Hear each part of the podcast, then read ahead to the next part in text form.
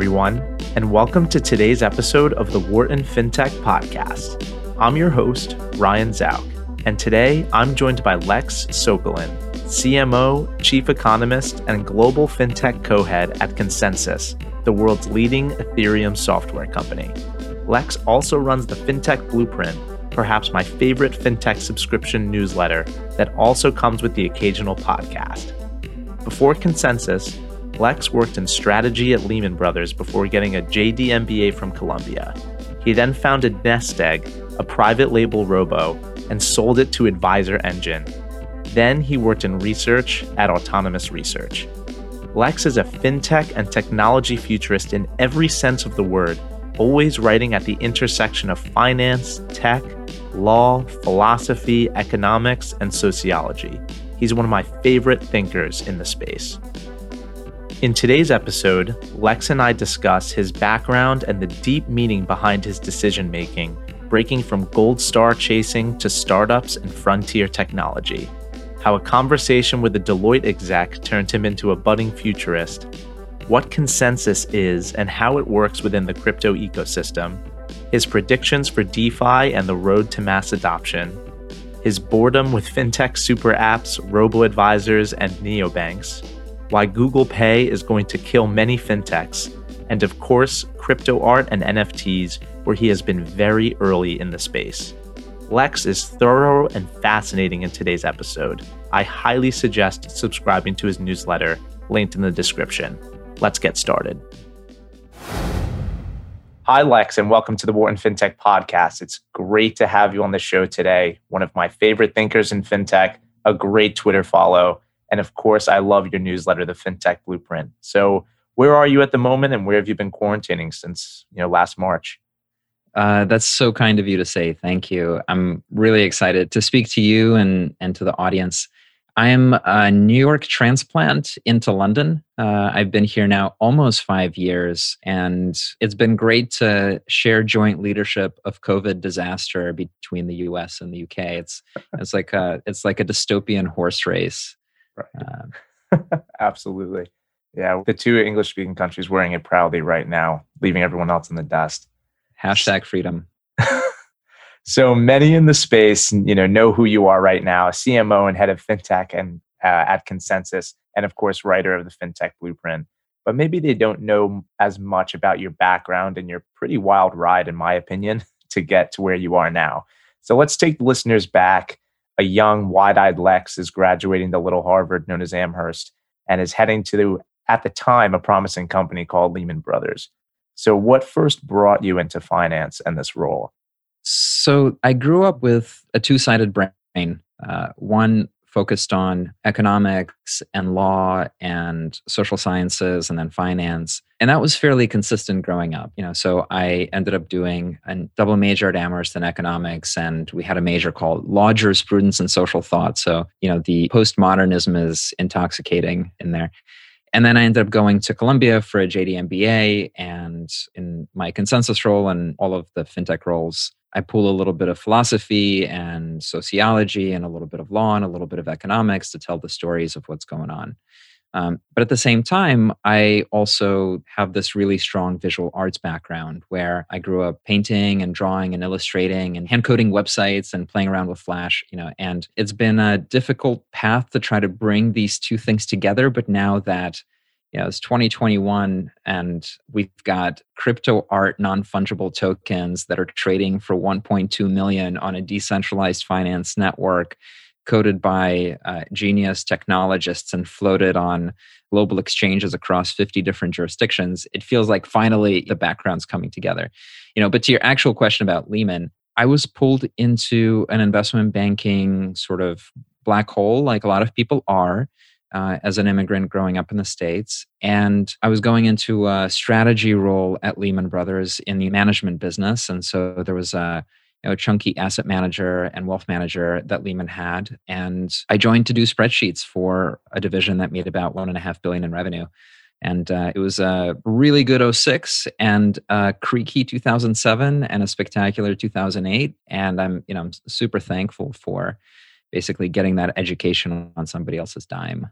Right. So then you jump to Barclays, of course, and then the Columbia JD MBA, quite a good parallel to your undergraduate education. And then you did a quick stint in IB as well. So, what was the initial kind of reasoning to pursue the JD MBA and leave the finance world, at least for that time? Yeah, I'll try to be a little bit rhetorical here and maybe a little bit personal. So, many of us, well, all people have lots of difficult and predictable impulses. You know, one of those personality types and one of those impulses is the collection of prestige uh, and the desire to collect gold stars and good grades. I grew up in a system and with a value set that really prioritized getting good grades. And so the pursuit of badges, you know, you can kind of think of like, you know, Fidel Castro towards the end of his life with all the awards on his sleeves. You know, that it was just woven into my character. And so I've since tried to disambiguate the signal from the noise, but the signal is really important, uh, especially early on in your career, because it shortcuts how long people think about where you come from and what you can do and how you can do it and so on. So even though it's not a great game to play in the absolute, it's too costly. Um, it still can yield like really fruitful outcomes. So, you know, I went into investment banking because I thought it was prestigious and I didn't go into technology startups or independent hedge funds or anything like that because I didn't know what it was and it, well, there wasn't a giant black hole into it. And so, you know, Lehman pulled me in through an on campus recruiting process at Amherst and I did my two years. And then during Lehman, I was very impressionable by a couple of individuals that I just thought were really impressive personally. Yes, they were like fantastically wealthy, and that's the wrong thing to admire about them. I found them very smart, you know, and again, being sort of at that stage really oriented towards the prestige and, you know, smart person must be good, that kind of thing. There were people who had JD MBAs that I thought were just like really, really sharp. In particular, there was a gentleman by the name of John Cecil at Lehman who used to be its CFO and then went out and went in out of the firm. And he was just the sharpest thinker I've interacted with. And then, you know, there are others. If you looked around Wall Street, Lloyd at Goldman at the time had a law degree. Um, and so there were a bunch of people who were in high powered finance positions who had a legal and business background. And I thought, well, because they have this background, therefore they are in this position. And there's a, mistake in there. There's a correlation mistake in there, uh, which is to say, because of the type of person they were, they were in that position, and also because of the type of person they were, they got the JD MBA. Um, it's not that the degree led to the the outcome, but it's because of you know their capacity. Regardless, I really looked up to these people, and I thought I'm going to brand myself. I'm going to stamp on myself the same education, and so like my plan coming out of Lehman the whole time was to do that. I went through two rounds of applications through two years. Um, I got the law acceptance first, and then I got the business school acceptance after, and kind of stitched together and went to Columbia to to pursue what at the time I thought was important. And of course, everything changed when I tried my hands at startups, which completely sort of threw the the value system, the sort of gold star chasing system that I had embedded in me, it really changed how I started to think about the world. And um, you know, that's why I'm at a crypto company now. Yeah, I have to say, Lex, I think a lot of what you just said resonates a lot with me um, and probably a lot of listeners on the show. I think in my life, I think just an easy framework to fall back on sometimes is just kind of the gold star chasing mentality while you're still trying to figure out where and what you're good at and what you should pursue. And so it's just kind of this high floor, you know, medium ceiling option that just kind of makes a lot of sense. But that's probably another conversation. So you were able to, you know, break the wheel, so to say, and swing the pendulum in the other direction. So while at Columbia, you you started this startup, um, a private label robo called Nest Egg that was later acquired by Advisor Engine. You were doing this while chasing two d- really difficult degrees and coming from a traditional background. How did this come about? So it was first year at Columbia, and this is what was it 2009 and it was somewhere around 2014 that i started saying i'm a futurist and feeling okay with that uh, you know and now everybody's a futurist and but in 2009 i didn't really have an identity that was strongly articulated i thought of myself as sort of like an introverted analyst type and I went to a lecture by somebody from Deloitte, of all places, who was like a professional futurist at Deloitte, who ran the long dated future view sort of group that would create all sorts of, you know, absurd Elon Muskian type predictions. And his prediction was you are going to get really expensive things for free, but it will forever lock you into brands. So his example was you'll get a really expensive car, $25,000, $50,000 car for free, but it will be from Walmart. And then you can only shop at Walmart. And it was kind of around the time where people were really thinking about the freemium model deeply. And as the, the photo sharing sites, you know, sort of like Box, Dropbox came out around then. And his point was the freemium model taken to an extreme is kind of this it's like you get a huge thing for free and then you give away you trade away some of your freedom. And i think in many ways it's totally right. You know like this is what facebook does to us. We we receive this giant free gift and then we get nickel and dimed for the rest of our lives and so I found that idea really compelling because coming out of a strategy role in wealth management, in investment management, wealth management, I had thought a lot about just how unbelievably human and arcane that whole industry was. You know, just as an example, because I had grown up making websites, I at one point went to the head of strategy that I worked for, and I was like, hey, why don't we take all our financial advisors and put their profile on the internet so people can come to the Lehman site and click on their profile, and there it's lead generation to the FA. And he was like, no, no, then Goldman Sachs will be able to recruit our advisors because they'll know their email. I was like, okay, great. Oh, God. I ended up forming very quickly with a couple of classmates, cluster mates, a you know an mvp and an idea and through the university we got a little bit of seed funding and it was because i could design i just designed it uh, and we were off to the races like in three to six months. Despite really doing everything i could to get back on sort of a professional track the startup no matter how pointless and disappointing it was most of the time really just kept pulling me back um, with new opportunities, new ideas, new people that I would meet. Like I learned to sell for the first time in my life at the age of whatever it was, 25, right? Like I had never sold anything before. Um, and so it was just it was just a blast um, and it, it does kind of reformat your mind so the, you know the tldr is nest egg was a b2c robo advisor we started a little bit after betterment um, i didn't want to leave my program because it was hard to get into.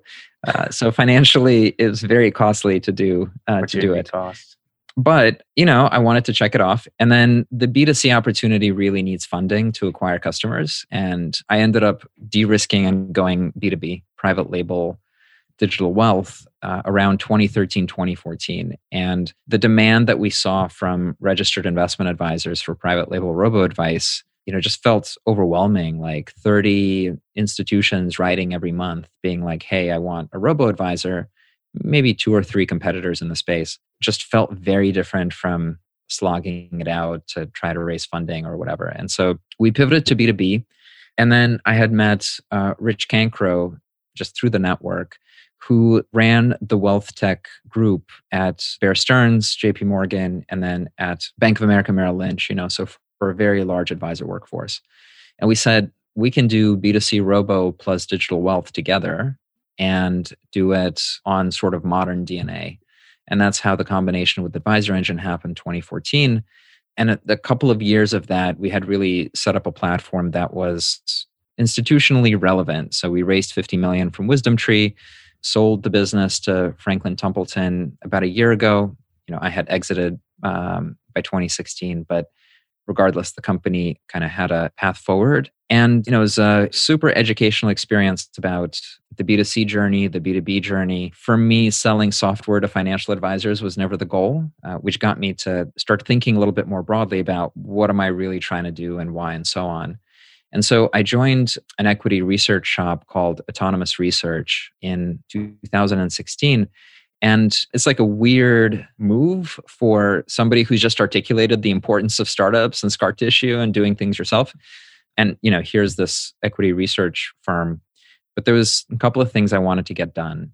The first is I'd gotten really stuck in wealth and I needed to go cross industry payments banking lending as, you know asset management capital institutional capital markets insurance so the other asset classes because I had this idea that what was happening in wealth is actually exactly the same as what's happening with digital lending and neobanks, and that turns out to be correct. And then the second point is putting advisors or putting wealth management into a phone. Today i mean it just sounds so pedestrian and uninteresting and it was starting to become that. Like of course yes all of it is in the phone and yes the rest of the things are dead.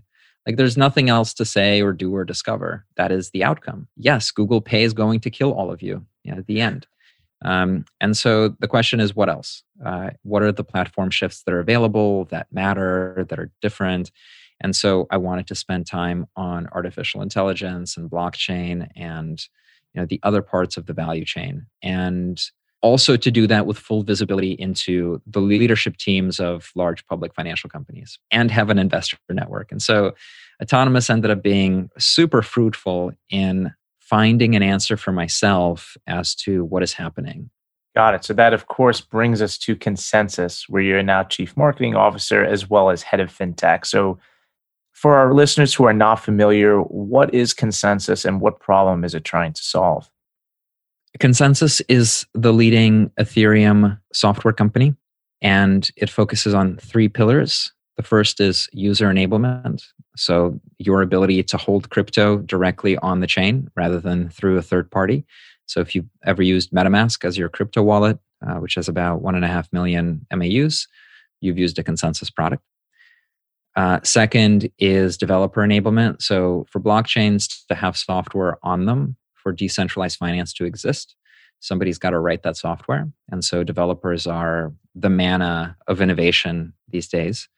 You know, you can think about that deeply embarrassing video from Microsoft uh, yelling developers, developers, developers, and that's exactly it.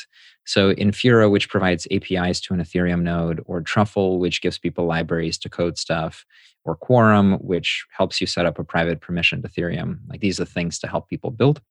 And then the third is financial enablement. So my thesis is that crypto networks are uniquely financial, that their ability to enforce digital property rights is an economic system. Like you need a property rights system to have economies and markets and venues and so on.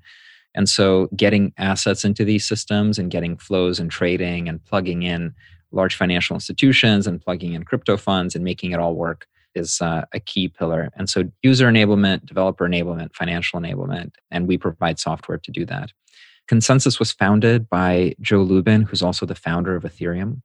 And so, it's an Ethereum protocol company at heart, although increasingly we're coming into a multi protocol world and working with other chains and integrating them into our stack. And so, for me, the really interesting thing is not necessarily the asset class, but the software, and in particular, as that software creates a financial middleware or financial infrastructure to manufacture financial products. You know, and that's where the innovation ends. Like we have new machines, but we're making the same stuff that people used 2000 years ago, like money, like IOUs, you know, come back tomorrow and pay me for it, like I own this house or let's trade, I give you this piece of gold and you give me this this cow. Those financial primitives are timeless. They're just social constructs for people to behave and now we have just a next generation software to do it much better than uh, our current financial system can do and I mean, DeFi and blockchain and distributed ledger technology, no matter what people say and how much inertia still exists in the big machine, is objectively a better way to do things. Of course, you know, save for some of the potential environmental implications of blockchain and distributed ledger technology that we've seen in Bitcoin mining, but that we'll save for another episode.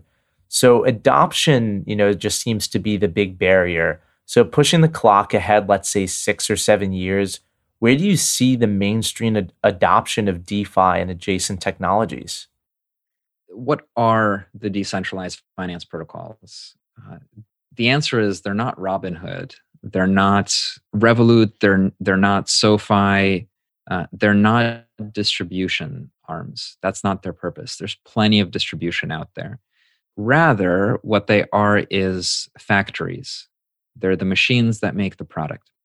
In the traditional world, if you want to make something that looks like an equity trade, what you would do is have a specific value chain for stocks, for stock trading, right? So you might have clearing and then settlement and then exchange and then a broker dealer and then a financial advisor and then a person. And then for venture capital, you might have a lawyer and then another lawyer and then, you know, a fund and a GP and an LP and a company and now you have Carta. And for fixed income, you'll have a third infrastructure and for real estate a fourth one and so on and so forth for the long tail.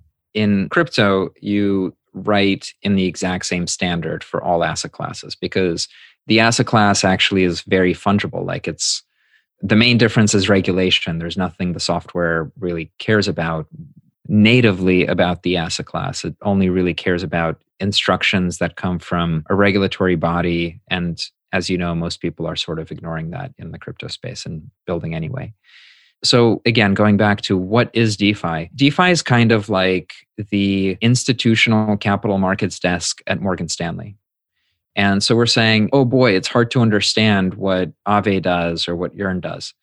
And actually, it's it's not that hard. A person can stare at it for a week and understand it, and everything's open and available, and it's not gated, and everyone will help you. And so it is actually understandable. But even when you do understand it, what you realize is, you know, should an individual be so focused on the process of running an institutional capital markets desk? And you know, my answer is kind of no. You you don't. Not everybody has to be a car mechanic. Right. Uh, everybody just needs to drive. So five to seven years from now, the answer is as boring as it can be, and that's what's happened with robo advice, and it's what's happened with digital lending, and with neobanking, and with anything you can think about, which is it's just going to show up in your phone or whatever version of your phone you're going to have, and it'll just be another button. That's it, start to finish. So, the interesting part of being in the industry is that actually getting there is hard because you are solving a very multidimensional puzzle. You're solving a legal regulatory puzzle, you are solving a sort of revenue business puzzle. Um, you're also multi jurisdictional. Your infrastructure with Ethereum itself is kind of clunky at times, you know, so this computer computes slowly and expensively, which is not surprising because it's version one. So there's certainly a lot of challenges, but I, I think you can look at the core insight and just project it out. That's really interesting, Lex. I like that a lot. And what a world it will be in 2028 if DeFi is so sleek that it's just another button we can press on our phone, which I suppose is as foreign of a concept as buying crypto probably was with the press of a button in 2010 or 2011. But of course, here we are with Coinbase set to go public. So this will definitely have major implications for banks. And speaking of bank disruption, I want to return to something you said earlier, saying that Google Pay is going to eat all of you anyway. So why bother? And although Nik Milanovic might be excited to hear this, can you extrapolate on that a little bit? So, what is it that Google Pay can do that you look at SoFi and you look at Robinhood and you look at Chime and you look at Aspiration and M1 yeah, I had a fantastic conversation with M1. Actually, a big believer in them over a lot of the other plays. You know, and I think Chime is is killing it, doing a really mm-hmm. great job, and and in particular, there's some really good behavioral hacks about what is it that people really need. You know, some people really need uh, consumption smoothing. Other people mm-hmm. really need to be protected from overdrafts. Right. Um, other people really need automated savings. And like these are all little individual robots that are built around a particular part of a consumer's brain. It's like, you know, you, you keep making this mistake, and so we'll make this app for you. We'll make an app that cancels your subscription and then takes that and puts it into a passive uh, asset allocation. And then we'll make an app about giving you an advance every Friday because that's we can scan big data and see that's going to be your problem. Mm-hmm. And you can make 20 of these apps. And nobody will ever persuade me that each of these needs to be its own company. I mean, it's deeply uninteresting that some feature hack is touted as the future of finance. And then when that feature hack ends up generating one to five million users, the playbook is we're going to make Citigroup from the 80s, but 40 years later. Like that can't be it, you know. So and true. I write about this fintech bundle all the time. And yeah know it's descriptive and it's kind of cool to show the screen but at the same time it's it's just the moment you you invoke the fintech bundle it just immediately deeply boring. You know it's like yeah you got the answer there it's done. Sofi going to do it's going to do a fintech bundle. That's how it's going to diversify of its student lending. You know what is um, what is Bakkt going to do? Uh, you know it's got some crypto trading but then it's going to do the fintech bundle because so there's so many assets like real estate. And it's just I find it kind of unimaginative. And so when I'm using Google Pay as an example, I'm just saying, like, what's the point of competing against Google Pay? Google Pay's already come out and said, we're going to do payments and banking and investments and rewards, and it's all going to flow in here. And I kind of believe them. And so I wish people would take riskier, weirder bets. You know, that's what I want. I'll beat the dead horse one last time, which is Goldman Sachs, which is a fantastic company in terms of its execution, launched a robo advisor as part of its Marcus offering. Right. In the year 2021. It is, for all intents and purposes, identical to Betterment, as Betterment was in the year 2009. And if we want to be nice, we can say, or identical to Schwab when it launched in the right. year 2013. Don't start a robo advisor anymore, you know? Like, there's no point. Go into digital collectibles. Uh, it's just the new frontier. Uh, well, Lex, I, I, agree at the core. I get the point you're making. A few rebuttals, though. I think to your statement of, you know, is there a point to starting these banks? You know, the Currents, the SoFis, Chimes, Wealthfronts of the world, who have all been on the podcast, would say, hey, we've built amazingly valuable businesses that help consumers a lot, employ tons of people, and some of the of us actually have great unit economics. You know, and companies like Current, especially, I think, have built such great brands and loyalty, which can't be understated. And as you said, you know, fintechs are building robots for our behaviors, but I think most fintechs right now are just building a few really good robots, and none have built this great self-driving, you know, money utopia. I think you know Google, if they do, maybe it'll be a lot of you know B to B plus robots, but maybe some people just want that one or two A plus bot for a few needs. And, you know, they still have a ton of execution risk but I think what you're trying to say, yes, I, I, get it. The world definitely has enough robo advisors. The Marcus example is great, and we're getting very close to enough challenger banks. Although maybe that's my privilege speaking, as I'm really not their target customer. Yeah, I agree on that. I definitely I think that the brands that have been established are admirable and have done really hard work because actually it was not obvious that you're going to have fintech brands with millions of users 10 years ago because there weren't. You know, so I think the Wealthfronts and Betterments, which are sort of like the the generation of startups that I'm mm-hmm. very familiar with, like most familiar with, they're looking at 50k to 500k users. That you know because they're looking at assets still. Whereas I think the next generation was very much look Acorn, Stash, and then Chime, and and so on, are looking at user acquisition at scale, and certainly Revolut did that fantastically. I'm not mentioning Coinbase because I think it's a slightly different animal, but yeah. certainly in, with you know 40 million users there. So I think the acquisition of customers was really really hard, and like you say, building good economics is non-trivial because two thirds of these companies have absolutely awful economics, and then one third have really really good ones. Um, right. And so you know it's totally not trivial. I guess I'm just making a rhetorical statement that there are other pastures, you know, for problems yeah. that are more difficult. Um, and I would encourage people to focus there. Yeah, no, I agree. And I think from the product side, as you mentioned, I think these things are becoming so commoditized, much like Robo has become commoditized. Maybe, you know, the, the challenger bank model has begun very commoditized. What I am excited for for the next few years is the affinity type brand. And I mean, even, you know, we had Leif Abraham from Public on a few yeah. months ago, and he was like, I don't care about product differentiation. This is all commoditized. That's not where I compete. And I think every fintech person that's focused on product is missing the big picture. I care about building community and finding people that resonate around a common goal and certain shared values. And that's where I, that's what my competitive advantage is going to be for the next 10 years. Because for me to just shave a couple bips off a certain interest rate or provide slightly lower transaction costs is just fighting a losing battle. Yeah.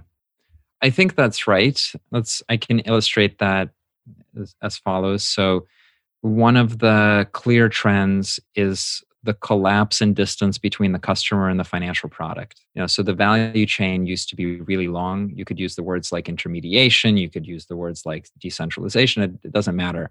The short answer is if you're doing direct listings of IPOs, you're cutting out people from the value chain you know if if uh, consumers are driving gamestop stock directly then it's direct access and so the distance in the value chain is much more compressed and so that means that i think brand is that much more valuable for whatever is the engagement mechanism and you're also fighting all of the other attention machines that you know the media attention machines which are mm. far more fun and more powerful and so on and so you you do have to uh, do that on community and values. And I don't think it's uh, just a thing to say. Like the reason that Cash App beat Venmo is because of community. For, without you know, for real, for by by 100%. being super smart with influencers. The reason that cryptos has engagement that is twenty thousand times any other fintech theme, like you search Twitter, is community. People care. Right. They, their heart is in it. It's they care about the philosophy of freedom. They care about responding politically uh, to their right. inputs, and of course, they they have economic ownership. And so, I think community there is really powerful. Think that just on the point around the commodity of product, right? So embedded finance is exactly that. Embedded finance says just get all this stuff through APIs from faceless companies that don't matter, right? At right. scale. And um, those companies are really good. Also, you know, we just had a SPAC of Apex Clearing announce at about 4.7 billion. Yeah, and so like I remember all the robo advisors that that wanted to custody at TD or Schwab or you know then started choosing Apex and then built broker dealers on Apex and then Apex added crypto custody and then there was Robinhood and so on. And Apex is at the bottom of the value chain, again, going to the point of there is no middle. And they just have all the accounts, you know, and I think that's another place where you can definitely build and be very successful. Yeah, and quick note for our listeners we had Apex's chief product officer, Dustin Kirkland, on the show back in January, breaking down what Apex does and how they do fractional trading. So, Lex, I want to talk about something you've alluded to a few times in this episode. You know, we're in February right now, and crypto art and NFTs are becoming a serious movement. Honestly, I was not a believer when I first heard about it in November. I was staring at like tokenized pieces of Majin Buu from Dragon Ball Z melded with a Bitcoin and thinking this is absolute, you know, like 4chan nonsense. But I've left my mind open long enough and actually seen the immense potential and the general thesis behind this type of art. We're objectively approaching mania phase, but I think this movement is very real. How do you make sense of all of this? I think everybody should come to the conclusion and like tattoo in their heart the truth, which is that we live in a circus and nothing matters. Right? Like we're serious people and you know we go to serious school and we run serious businesses on accounting uh, software and at the same time a dude named mr beast you know is the uh, like yeah. the most popular person on youtube and no amount of ivy league is going to change that right so we're entering a different world. What people are talking about are things like, you know, the metaverse or like the the endless Fortnite virtual reality world, right? And like the economies of these things are throwing off billions in revenue and esports are more valuable than real sports and so on and so forth. And you know, as a person who is aging, I am at risk of aging out of these themes and being like kind of cranky about them. Right. So so I think starting from the point of all my assumptions about value are, you know, check my intuitions at the door, I think is important. So, what is crypto art? Crypto art is digital art as its anchor to a blockchain. And so, what anchoring to a blockchain does is create scarcity. It's a really simple attribute that's very powerful. The you know in the physical world, if I give you a bottle of water, you have it, and I don't, and you can give me money for it, and then you don't have the money, and we have an economic exchange, and it, it works with how our brains work. And then when we go to the digital world of the last 20 years, I send you a picture of a water bottle and we all have more of these pictures and there's no economic exchange. It doesn't work. There's nothing to pay for. Therefore, digital art starting from, you know, the year 95 and on has been basically worthless. You know, like if an artist puts the thing on on paint it's valuable and if they spend 10 times as much time in photoshop it's not valuable and that's clearly wrong it's just it's not right there's nothing special about paint It's just a technology, and so um, you know it's it's the the human effort that makes the thing. And so anchoring a piece of art to the blockchain makes it scarce, makes it digital. So I can give it to you and you can pay me for it. That's the whole invention. And now there's a second part to this outside of just the the fact that it's scarce and there's an authentic real version. And th- that point is, well, why can't I just make a copy and send you a picture of a copy? And the answer is for the same reason that a poster of a painting is not valuable, because it's never about the image, actually. It doesn't matter what's on the image ever. Right. The only thing that matters is who made it, under what circumstances, in what social context, and what was the movement around it, and what's the history of that particular piece.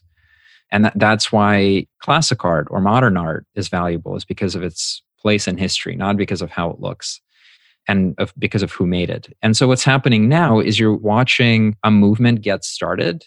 And so collectors are valuing things that appear very silly, but they're collecting it because of their social and historical importance, you know, being first Sure. um, and knowing that these things are first. And then also they're flush with crypto cash. So that helps it too. Uh, yeah, I completely agree. And I mean, Ethereum's boom, I think, has led to especially reckless behavior, and we're going to keep seeing that. But you know, on a broader point, I feel like my generation is going off and having its own Dada movement right now. You know, reminds me of the Duchamp toilet art from everyone's art history 101 class. You know, basically saying if my friends and I can be forced to die in trenches at war at age 19, why can't a toilet be art? And you know, I will make it art because I can, and societal norms are meaningless anymore. Um, and you know, I think you look at just what anyone under 35 has seen. You know, stagnant wages, extended conflict in the Middle East, this huge student debt crisis, the financial system collapse in 2008, and all that lost trust. And you know, all of this underpinned by just political circuses over the last decade, and especially now, I think COVID has really disillusioned a lot of people's trust in effective government responses for a variety of reasons. It's it's like you know what does any of this matter anymore? That's a it's a really astute observation, you know. And I think that movement, the Duchamp fountain, it was called the Dada movement. And recently, I looked up and it sold for 1.7 million. The toilet. Was it tokenized? It wasn't tokenized, but then you know what else sold for 1.7 million is the the Rick and Morty creator.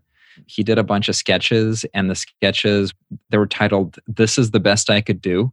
and they were just like awful. They were horrible. They were just like, it's definitely not the best he could do, you know. But he did it as this like sardonic joke, and it's very Dada-esque, um, and it sold for 1.7 million as well. So Mm-hmm. there's a really interesting symmetry, and the observation "nothing matters" isn't like this sort of like nothing's real. It's it's Right. rather the observation that all our systems are fallible, and that Absolutely. they're right now they're being reformatted and they're not being Mhm. reformatted by the authority sort of power structure of 10 years ago they're really being remade by technology native uh, sort of socially conscious and driven young people who are making super exciting beautiful things and it's exciting. Absolutely. It's going to be a huge shift over the, the next few years that I'm very excited for. So, Lex, you've reached the final part of the episode, which is the rapid fire round. We've got about 10 questions for you, 10 second answer max. Are you ready? let's do it All right. First one firm you wish you could be on the board of. stripe Easy answer. Shout out to Mark Carney, just getting announced to the, to the board. This is going to be tough for you to keep under 10 seconds. Decision making framework for major life decisions. Ooh uh, microsoft office excel spreadsheet just a ranking and summing of just, uh, just uh, multi multivariate you know Oh, I love it. All right. How about toughest project you ever took on? Oh God, that is impossible in ten seconds. Um, I rode crew in college for four years, so probably that. That's tough. How about favorite thing to write about these days? Um, the NFT and crypto art stuff is really is really that. Um, it's just been a pleasure. It's so it's so uh, multi um, uh, multi-dimensional, and and I I just love that stuff. What does Lex Sokolin's retirement look like? When and where? Ooh, I actually think it's it's um if I have one hand in finance and fintech and then I have one hand in um, the digital arts, um, that's really it. So as long as our market grows, I feel like I'm doing what I love. Uh, if our market crashes and contracts, then it's going to be tough. But as long as we keep going as it is, there's so much fun stuff to do. Awesome. All right. How about generally current asset allocations? Um, that's an interesting one. Um, I kind of my DNA is uh, uh, passive diversified, you know, so 60 40 and so on. So global asset allocation from BlackRock is your your kind of core with some commodities and, and real estate in there, but uh, just a nice passive robo. I would say that should be your 60%. And then the 40%, I mean, at this point, I think it should be, I, uh, people will give me a tough time, but I think 40% in crypto is right. And then that you do 50 50 or like 40 40 Bitcoin ETH, and then the rest in DeFi or crypto right. art stuff. Got it. Well, Mike Dudas was on last week and said he's 95% in Bitcoin. So you're conservative by his I know. I don't have diamond hands. I just, I am too emotional. Um, all right. And then last question. Everybody's, you know, let's fast forward. Everybody's vaccinated. COVID is a distant memory. What is the first big vacation you go on? I got to take my my wife and kids to somewhere warm on a beach. Uh, we've been locked in a house with each other for a long time, and I just oh, think uh, getting us out, you know, uh, somebody in the south of Europe would be great. Awesome. Well, Lex, it was fantastic having you on today's episode of the Wharton FinTech podcast. I want to thank you again for coming on. My pleasure. Anytime. Thank you for listening to today's episode of the Wharton FinTech Podcast. If you like the show, please consider leaving us a review. And if you're looking for more FinTech content, subscribe to our podcast channel and find us on LinkedIn, Instagram, Twitter, and Medium at Wharton FinTech. There you will find articles, videos, and much more analyzing all aspects of the industry. I've linked our accounts in the episode description. I would also like to thank our editor, Rafael Ostria, for his incredible work on our episodes. Signing off, I'm your host, Ryan Zauk.